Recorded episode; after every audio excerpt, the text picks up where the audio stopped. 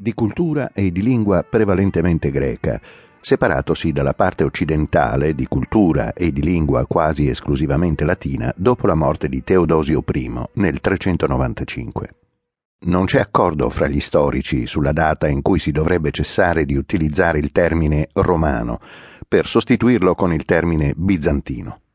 Entrambe le definizioni sono utilizzate da molti per designare il mondo romano orientale fino almeno al VII secolo d.C. Alcuni la fanno coincidere con il 395, separazione definitiva dei due imperi. Ma si è anche proposto il 476, caduta dell'ultimo imperatore d'Occidente, Romolo Augusto oppure il 330, anno di inaugurazione della Nova Roma, fondata da Costantino I, copia fedele e nostalgica della prima Roma. O ancora il 565, morte di Giustiniano I, ultimo imperatore di madrelingua latina e con lui del suo sogno della restauratio imperi. Alcuni storici prolungano il periodo propriamente romano fino al 610, anno dell'ascesa al trono di Eraclio I, il quale modificò notevolmente la struttura dell'impero, proclamò il greco lingua ufficiale in sostituzione del latino e assunse inoltre il titolo imperiale di Basileus, al posto di quello di Augustus, usato fino a quel momento. Resta comunque il fatto che per gli imperatori bizantini e per i loro sudditi l'impero si identificò sempre con quello di Augusto e Costantino I e romano e greco fino al XVIII secolo furono per essi sinonimi. L'impero, dopo una lunga crisi, cessò di esistere, come vedremo, nel 1453, conquista di Costantinopoli da parte dei turchi ottomani guidati da Maometto II. Dunque quello bizantino è l'impero che è durato più a lungo nella storia d'Europa e il secondo a livello mondiale, con 1058 anni da Stato sovrano. L'importanza straordinaria della presenza bizantina in Italia inizia nel 540, quando, dopo quattro anni di guerra, Belisario, generale dell'imperatore Giustiniano I, prese Ravenna, capitale del regno ostrogoto.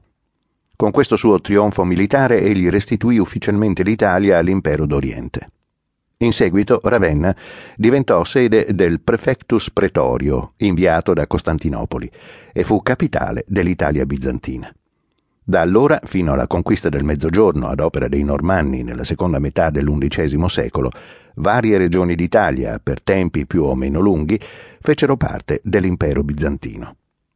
Nonostante le invasioni longobarde e l'affermarsi dell'impero germanico con le sue pretese sull'Italia e malgrado le conquiste arabe nel meridione, la continua presenza dei bizantini durò più di cinque secoli, anche se la configurazione politica dei loro domini in Italia fu sottoposta a frequenti variazioni. Italia bizantina non significa e non ha mai significato Italia greca.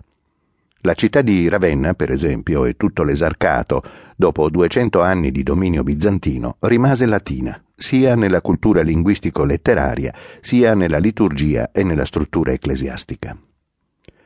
Rarissimi sono infatti i grecismi conservati in testi romagnoli del Medioevo e nel dialetto moderno. L'esarca e i suoi familiari grecofoni, cui si riferiscono le poche iscrizioni greche ancora oggi conservate a Ravenna, si trovarono decisamente in minoranza rispetto alla popolazione latina. Perciò erano molto richiesti i pochi funzionari bilingui che basavano le loro carriere sulla mediazione linguistica. Il greco, quindi, fu una lingua d'élite, utile ma non indispensabile per la comunicazione con le autorità politiche. Certo, non era una lingua molto diffusa, né tantomeno imposta dal governo di Costantinopoli, dato che l'impero bizantino fu sempre un'entità multinazionale e multilingue. A Roma, durante la dominazione bizantina, fu sempre il latino l'idioma comune della città e la lingua liturgica della Chiesa. L'esperienza greca del primo Medioevo rimase un fatto marginale e alla lunga senza conseguenze.